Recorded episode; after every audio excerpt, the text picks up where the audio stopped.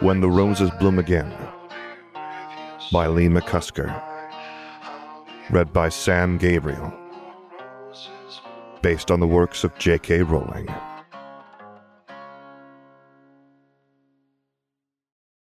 Chapter 17 The Victory Roll. Using Parselmagic had taken some adjustment on Harry's part. It was once all and good having a serpent present that he could converse with, but calling upon the language at his whim had been a skill to master on its own. It had taken weeks of practice to manage it, but once he had achieved it, he had hit the ground running. He quickly learned that there were many facets to the art. The magic could be used in combat, for healing, and even enchanting, and creating wards. Having been working diligently on his studies via the books Nicholas had gifted him, and the substantial collection he had gathered from the Chamber of Secrets, he had made great strides and those that had not encountered such magic would be all but clueless as to what he was doing. It would certainly prove to be quite the boon throughout his years. Even with the effort he was putting into his studies of the serpentine magic, he had not been negligent of anything else. He had the entire Flamel library at his disposal, which he had been taking advantage of also. To what end? He still could not be sure, but as he finished reading over his Hit Wizard license application to the ICW, he released a deep breath. He knew the stance of his friends towards him pursuing such a career was not a positive one. As such, he had not discussed it further with them.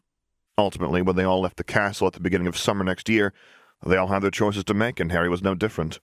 He refused to work for the ministry, and though he could make a very profitable career from investing in burgeoning businesses, he had to face the reality that he would not be being true to himself.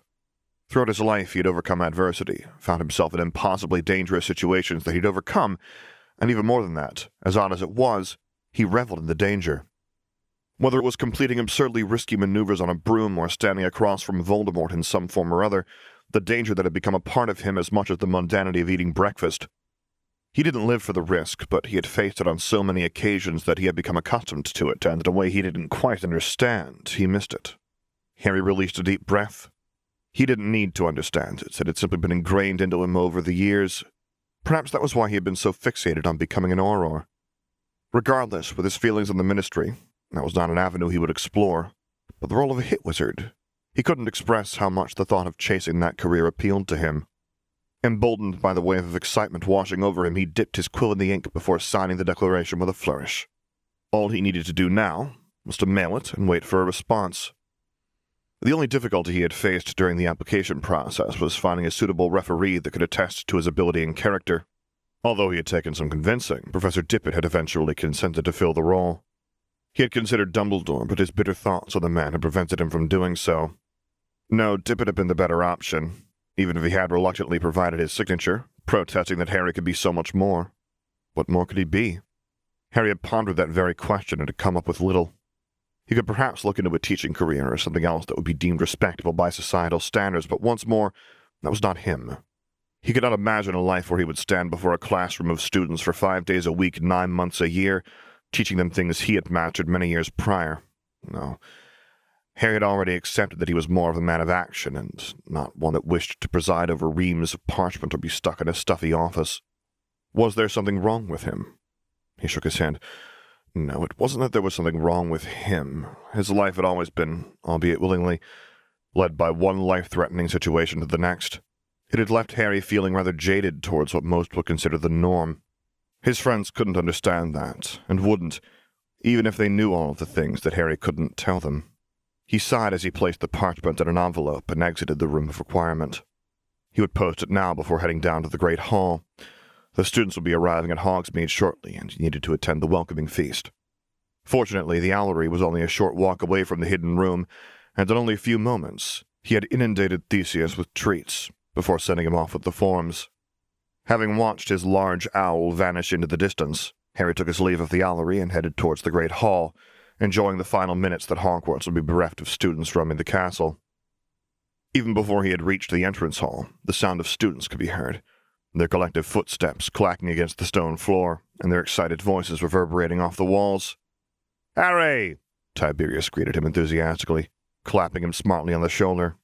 The two had shared a few letters over the summer, but both he and Augusta had been busy the day they had visited the alley.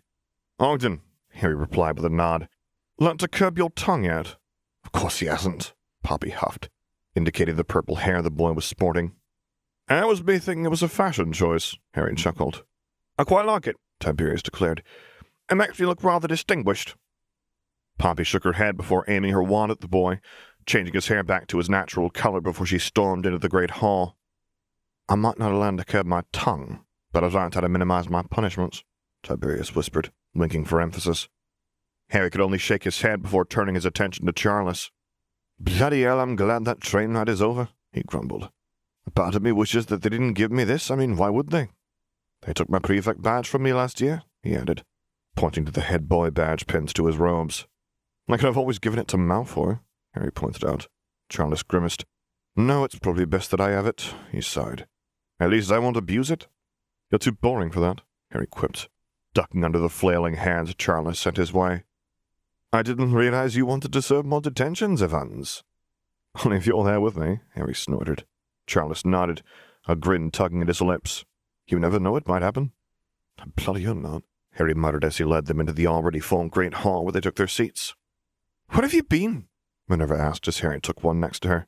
I'm just finishing a few things, he replied. Harry looked at him questioningly, but did not have time to speak as the door opened, admitting Professor Dumbledore and the latest crop of first years. The Transfiguration Professor led the wide eyed children to the front of the hall before unfurling a roll of parchment and clearing his throat. When I call your name, you will step forward. The sorting hat will be placed upon your head, and you'll be sorted, he explained. Several of the prospective first years breathed a sigh of relief, evidently having thought the process would not be so simple. Harry remembered his own sorting and the sense of trepidation amongst his peers. Many believed that they would have to face a trial of sorts, usually due to older siblings telling them this. Maybe it was just all part of the tradition of becoming a student. Russell troll, he mumbled amusedly. Excuse me? Minerva asked. Nothing, Harry dismissed, smiling to himself. His thoughts interrupted as a name he would never forget was read out. Alastor Moody. Harry craned his neck to get a look at the fresh-faced boy that would one day become a highly decorated Auror. He couldn't see much, but Moody's face was unblemished by the grotesque scars he would accumulate. Both of his eyes were intact, and they were not darting in all directions, seeking threats lurking in the shadows. Seated upon the stool was a very normal, excited child readying himself for the next seven years of school, a far cry from the man he remembered. Harry shook his head as he observed the young Moody. How things had changed for the man over the six decades he'd lived. Hufflepuff, the hat declared. Harry nodded his approval. As brave as the Moody he'd known was, it was always his loyalty that could never be called into question. Hufflepuff suited him. Did you know him? Minerva whispered, noticing Harry's interest in the boy. I did, he confirmed. He was one of the strangest people I'd ever met. Minerva said nothing, and Harry watched the remainder of the sorting, though he did not recognize anyone else. Some of the names read were familiar to him, but not on a personal level. As ever, when the sorting was concluded, the headmaster stood and offered his own greeting before the tables were laden with food. So this is it, Charles commented. Our last year, and we have to endure it with you as head boy and Minnie as head girl, Tiberius said disappointedly. Harry had not been surprised that Minerva had been given the position. She was well respected amongst the students, even most of the Slytherins. It was an appointment that made sense. Could be worse, Ogden, Poppy chimed in. It could have been me.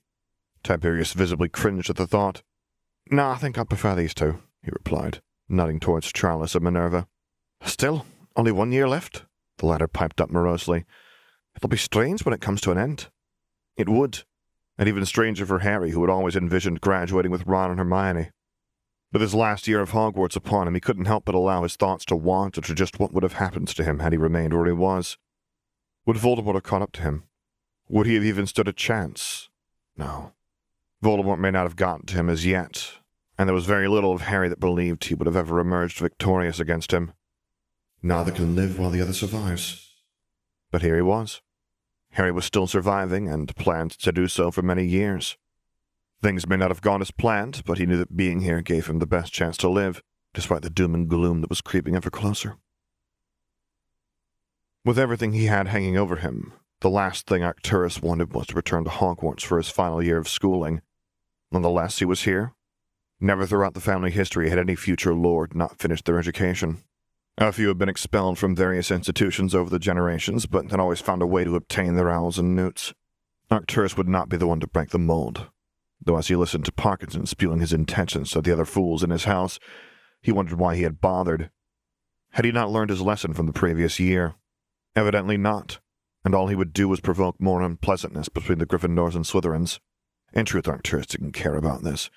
It was not important in the grand scheme of things, and his attention was required elsewhere. If the idiot attempted to harm Evans, then he would merely reap what he had planned on sowing. However, if Doria was caught up in it again, there would be repercussions for all involved. McLaggen and Blackburn could have attested to that had they not graduated in July. Arcturus could only wish that he had been there to witness them open the missives he had sent courtesy of House Black. Bubotuber pus was not a pleasant substance, and would have given them some rather horrible burns. He smiled cruelly at the thought of the former students squealing in pain, their eyes fixating on the craft of the Black family as they realized who had sent it. A part of Arcturus expected the Aurors to arrive to question him on the matter, but they hadn't. Seemingly, Blackburn and McLaggen had learned the error of their ways. Are you listening to this? Doria snorted, nodding towards a very animated Parkinson as he demonstrated what he would do to Evans. Morons will always be morons, Arcturus muttered. Doria laughed loudly, garnering the attention and ire of Parkinson, who could only have forgotten himself for a moment as he glared at her. Something funny, Black, he growled. Arcturus's nostrils flared, but Doria placed a calming hand on his forearm before she stood. I think it is quite amusing that you were considering going after Evans after what happened last time. Did he not embarrass you in a duel? Parkinson's jaw tightened. I was not prepared for that duel. Doria smiled sweetly at the boy, the same way Arcturus had seen Cassiopeia smile before she was going to do something particularly unpleasant. But I thought you were the best duelist in the school. Isn't that what you were saying to Bulstrode? Surely the best wouldn't be beaten by a half-blood, even if he wasn't ready. You dare mock me?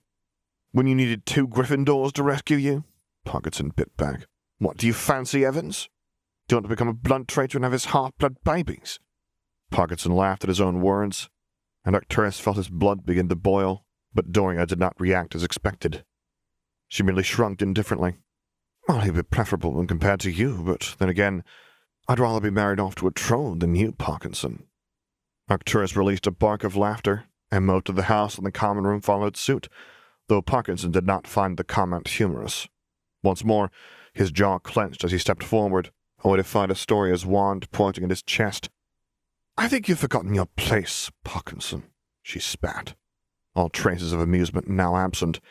I'm a black, and you will not approach me in such a way. How dare! Parkinson screamed as the curse sent him sprawling, and he writhed in agony for a few seconds before Doria relented. Perhaps that will remind you just who I am, she seethed. If you ever come into my personal space again, I won't remove it. Arcturus nodded his approval, shocked, but proud of his usually quiet and reserved little sister. The girl had changed over the summer. First, she had threatened Perseus, and now she had cursed a fool who dared to believe he could intimidate her. Doria had grown bold indeed, and she would need to be for what was to come. Arcturus could not simply sit back and allow his father to drag the black name to the dirt with his actions. To prevent this, he would need to intervene. For his own sake, and for that of the future generations of blacks to come. Albus watched over the seventh years as they completed their work, some having more success than others. Minerva was already working way beyond the task, as were Harry and Charles, but it was the former he was watching closely. She was an excellent student and possessed a rare talent in the art of transfiguration. Ever since her very first lesson with him some six years prior, she had proven herself a natural, much like he himself had done during his own years within these walls as a student. Albus had nurtured her gift, had pushed her when needed, and gave her much more freedom than he usually would in this subject. Transfiguration was indeed a dangerous practice, but Minerva had always proven herself to be responsible. Curious, of course, but had never given him reason to doubt her diligence or responsibility. She would do well in pursuing a career in the subject, and though he would miss having her as a student, he was hoping that the end of the school year would not be the end of them working together. A conversation would need to be had with Armando regarding her future and perhaps another. Albus hummed thoughtfully. He would miss having her in his lessons, though the same could not be said for some of the other seventh years. In truth, he would be relieved to see the back of them. That will be all for today, he called. We will continue with this during our next lesson. But do work on it in the meantime. It will not do to spend too many lessons on this when there are so many things that need to be covered before your notes. The students put their books and wands away before taking their leave of the room, and Albus frowned as he noticed Arcturus Black place a folded up piece of parchment into Harry's hand. That was an odd thing to observe. Although Harry had assisted Miss Black during a moment of need, no friendship had budded between the boys and never would. Arcturus Black may appreciate what had been done, but he was very much the product of his namesake. He was a black through and through, and would not associate with those he considered unworthy, and Harry Evans was the definition of that. He was not a pureblood, and would likely never be a peer of the Black heir away from the castle. So why the correspondence between the two? Albus shook his head. He would never know, and it wasn't any of his business unless it affected any other within the school. Besides, he had something else on his mind that he wished to address whilst it was still fresh, something that required his attention. The next period was free, and with that in mind, he exited the classroom and locked the door behind him before heading towards the headmaster's office. He needed to discuss the pressing matter of Minerva's future, and he could only hope that Armando would be amenable to his proposition.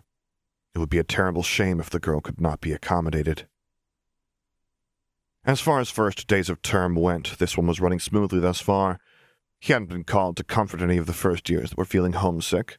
There hadn't been any foolishness from the excitement of returning to school from the other students, and he didn't have any tedious paperwork that required his attention. As such, he had been able to spend the first part of his morning simply walking around the castle and quietly observing some of the ongoing lessons.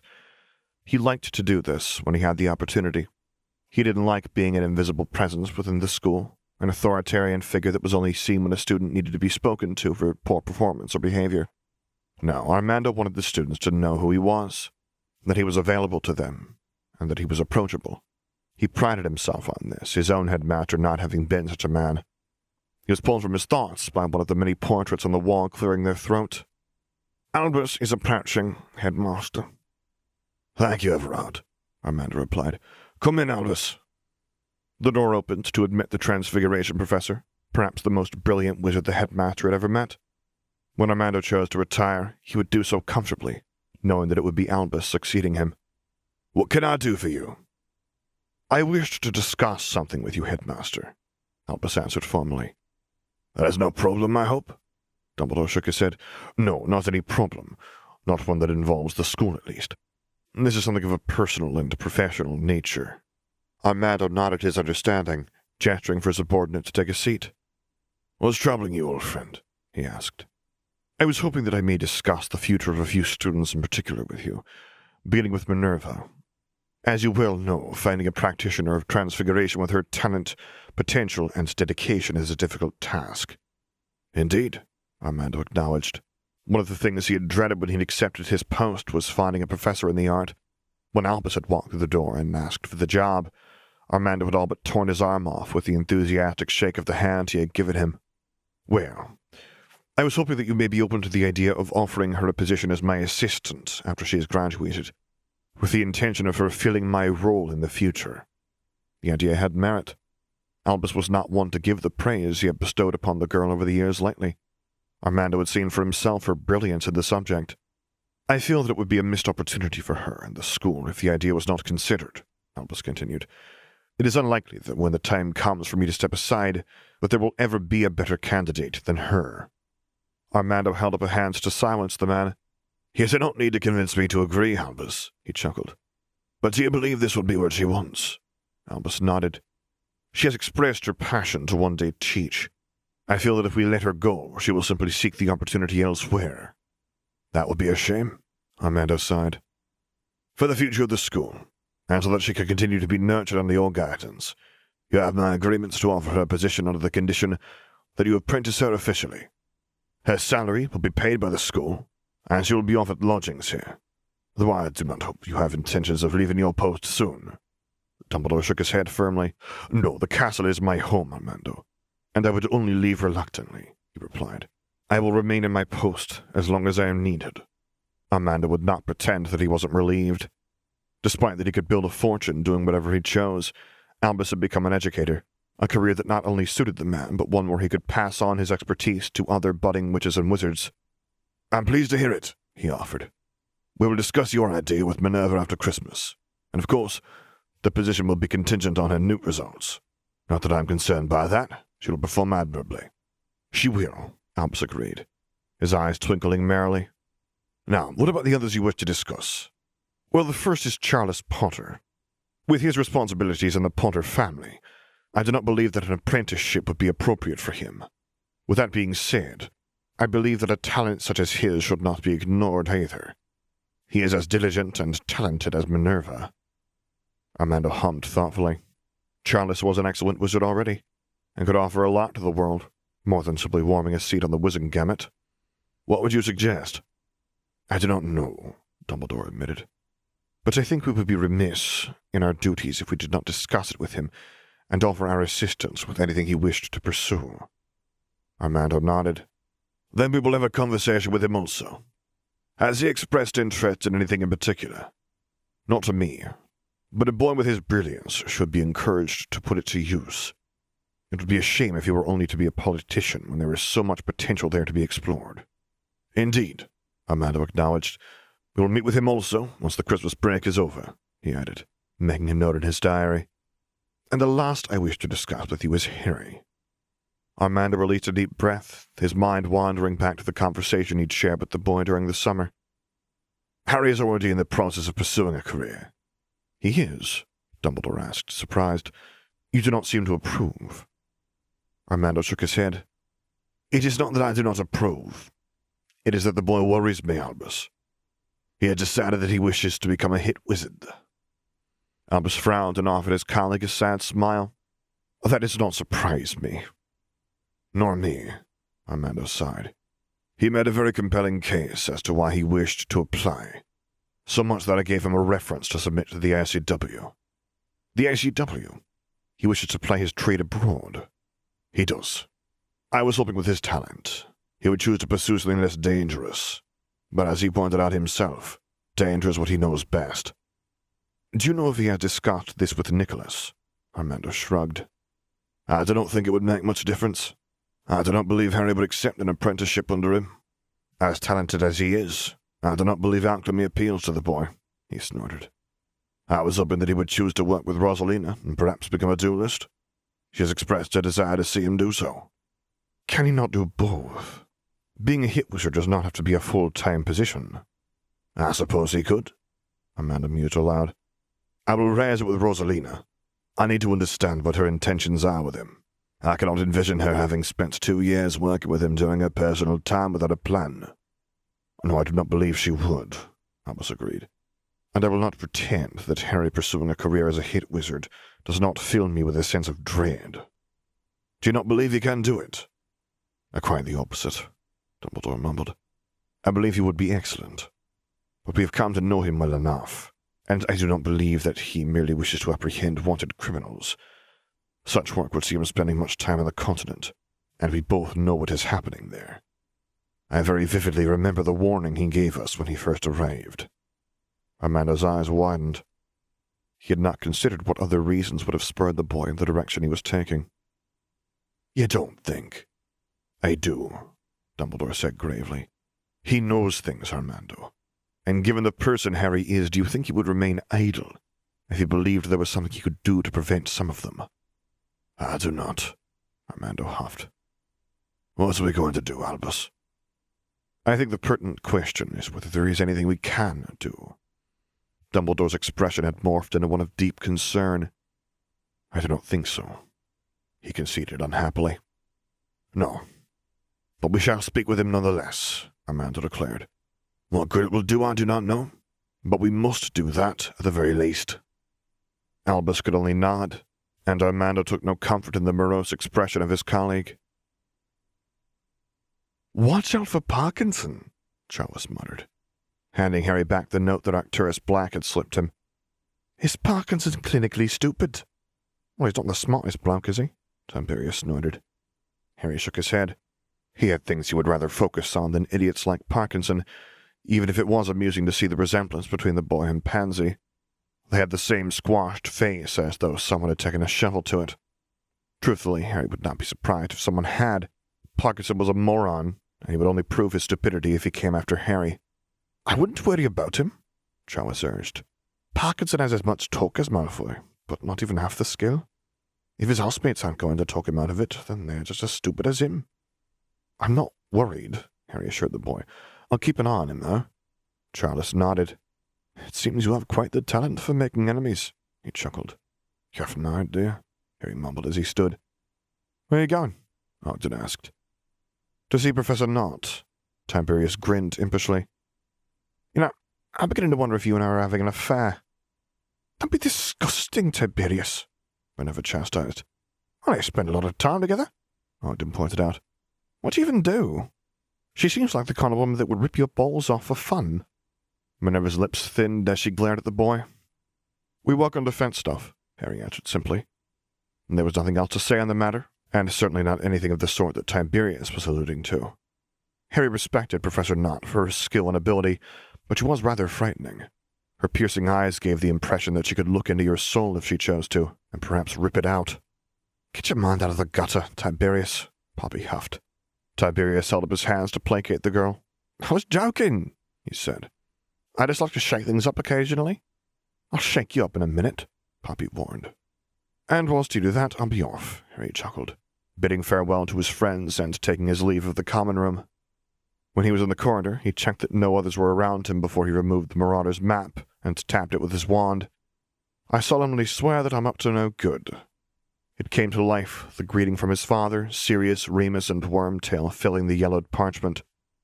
He ignored the latter of the group as he checked his route between the tower and the Defense Against the Dark Arts classroom. There were a few students still milling around the halls, but none that he needed to be concerned with. Parkinson and the other Slytherins were all in their own common room, so he deactivated the map and placed it back in his pocket along with his wand up his sleeve. He needed to be more vigilant with his movements. He wasn't concerned about Parkinson and the other Slytherins, but it would not do to be blindsided by them. He paused suddenly as he reached the corridor that led to the defense classroom, the sense of foreboding that warned him of nearby danger washing over him. Carefully, he drew his wand once more before consulting the map. Surely the Slytherins would not have gotten here so quickly to spring a trap. They hadn't. Any that would make an attempt against him were still in the common room. The sense of danger, however, remained as strong as it had been. Knott, he whispered.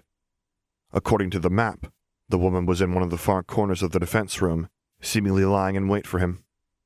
Cautiously, he approached the door, alert to the magic he'd felt growing steadily stronger as he did so. He nodded to himself as he reached it. The curses and locking spells imbued into the wood unmissable, but difficult to ascertain individually. They had been woven purposefully this way to catch him off guard, but he would not fall victim to it.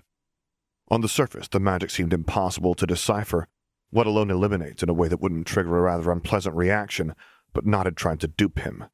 As complex as the set of spells appeared to be, they weren't, and would take a simple solution to resolve the barrier, but doing so would alert her to his presence if he did not take another simple action first. With a flick of his wand, he silenced the door before setting to work on removing the magic. It took only a moment to do so, but he was not yet prepared to risk opening it. Instead, he cast a clever charm he had found in one of the books he had borrowed from the Flamel library.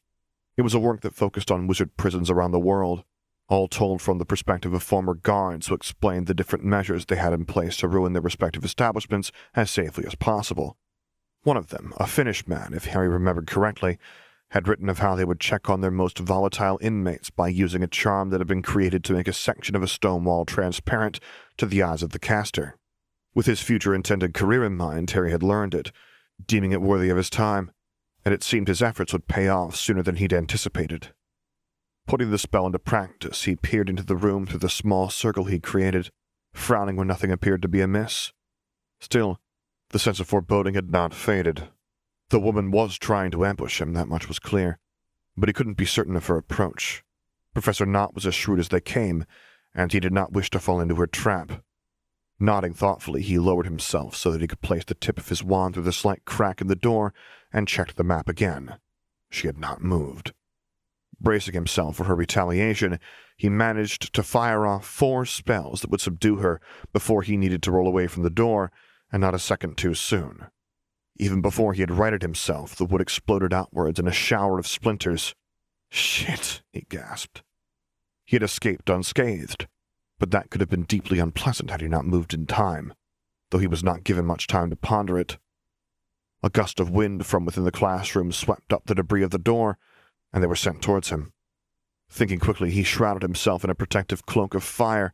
The not unsubstantial amount of shards were reduced to ash, and Harry breathed a brief sigh of relief. Brief because he could not allow Knott to get into a rhythm with her casting. If he did, this would not end well for him. Taking aim with his wand once more, he sent a stream of water forward, angling it through the doorway before freezing it, turning the liquid into a dangerous projectile. He did not expect that it would defeat the woman, but it gave him a moment to contain her within the defense room. With her stuck within the four walls, he hoped that he could set the pace of the impromptu duel. Good, Nott said as she caught sight of him, pushing herself up from the ground from where she had evidently ducked to avoid his offering. Now, let us see how much you have improved. The woman wasted no time, nor did she give him any quarter as a plethora of spells left her wand one after the other, leaving Harry to defend himself through only his instincts. He hadn't forgotten how fast she was with her wand, nor how efficient her spell work was, but feeling so on the back foot was a feeling he had not yet become accustomed to. He knew that she did this intentionally to see how well he could thrive under pressure, and though he felt her efforts bearing down on him, Harry remained calm and looked for his opportunity to retaliate. He managed to nullify her attack, matching her speed with an impeccable defense. It needed to be. One mistake was all it would take to see him on the receiving end of her offense, and then it would be over for him. The spells she sent his way were not lethal, but they would leave him in a bad way. Still, Despite his better showing than their previous bout, where she had admittedly taken it easier on him, her own work was flawless, leaving him frustrated and unable to reply. Do something that you will not expect. Take her by surprise. The advice of the headmaster played over in his mind, and he nodded to himself. He knew just the thing that would achieve this, and though the thought of revealing his ability to the woman did not fill him with joy, the vision of the impending victory did. He waited patiently, defending himself as he had been, poised to strike, much like the nature of the creature from whence his magic came. There were moments, as Nott continued her relentless attack, that he felt that he may not be given the opportunity, but as she began casting a complex blinding curse, he acted. With a drawn out hiss, two fiery serpents emerged from his wand, leaving the professor wide eyed, staring at him in disbelief. Do not harm her, he commanded. Nott recovered from her shock quickly, though her eyes remained on him as she doused the snakes with a liberal amount of water to no avail. Her defense only served to cause Harry's creation to double in size, and the woman to panic as it happened. Thinking quickly, she erected a shield around herself. Again, not the correct move to make, the unfamiliar magic making her resort to obvious means of defending herself, when she should have been doing the opposite. Although the snakes were of fire, a stronger fire spell would be all that was needed to eradicate them, but Nott had resorted to the logical approach. Harry may have instructed the creatures not to harm her, but her shield was not the woman, and as they struck against it, the construct collapsed, and the reptiles were on her before she could respond, pinning her down by her arms and baring their fangs only an inch away from her face. With a simple disarming charm, the professor's wand was in his hand, her wild eyes still on him. That is enough, he hissed. Release her. His snakes complied, and Harry vanished them with a wave of his wand. You're a Slytherin, Nott whispered. Harry shook his head. Not exactly, he sighed. But I share their talent. The professor stood, her legs shaking as she eyed him speculatively. Who are you? she demanded. I'm Harry Evans. A half-blood that no one knows who your pure-blood family are. If not a Slytherin, a Gaunt? Harry frowned. A Gaunt? They are the last surviving members of the Slytherin line, the woman explained. As inbred and unpleasant as they come. Now, you're not one of them. You're not repulsive enough. Unless your mother. My mother was a muggle-born, Harry said firmly. Nott's frown deepened as she pondered the thoughts whirring around her mind. No, not old Marvolo or his son. They would never, not with a muggle, she mused aloud. I'm not a Gaunt, Harry reiterated. Then you truly are an enigma, Nott declared, unhappy that he was not so forthcoming with his parentage. But there must be a connection to the Slytherins somehow. I'd rather not talk about it. Nott deflated. I think it best that you don't. Not unless you're away from the school, at least, she sighed. It would put a lot of attention on you. That is why I've kept this to myself. Nott nodded approvingly. As surprising as it is, I cannot deny that you passed your test, Mr. Evans. You adapted and overcame the adversity you faced. Not in the way I expected, mind, but you succeeded, and that is all that matters. Now the real work begins. The real work? Of course, Nott returned with a grin. Professor Tippett informed me of your intentions when you leave the castle. I'm still hoping that you will choose to duel also. Your little talent will be quite the boon of your line of work. But I would suggest you keep it for that. To that end, we have much work ahead of us in the coming months. If you are going to beat me without your tricks, then we will need to work harder. Why are you smiling? Harry asked worriedly. Because now I get to see what you are truly made of, Evans. The rest of this year is going to be so exceptionally difficult for you, but so enjoyable for me. She meant it, her eyes oddly bright at the thought of putting him through his paces over the coming weeks and months. Bloody hell, Harry grumbled, not relishing the expectant expression the woman wore. Bloody hell indeed, Nott replied with a nod. Harry could only shake his head, almost regretting that he had involved himself with her, though he could not ignore the flicker of excitement he felt, along with the sense of trepidation.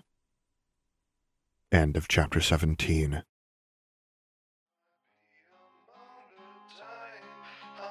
For this and other stories by the same author, visit leemccusker.com, as well as the fanfiction.net page of the Black's Resurgence. Music by Dr. James Benigoff and Sam Gabriel.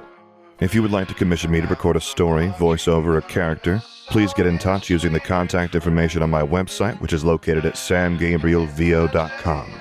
And there you can find other stories that I've read, as well as links to my Patreon page, to which I hope you consider subscribing to support me, and my Discord server, where I record things live for your enjoyment. And finally, as always, thank you for listening.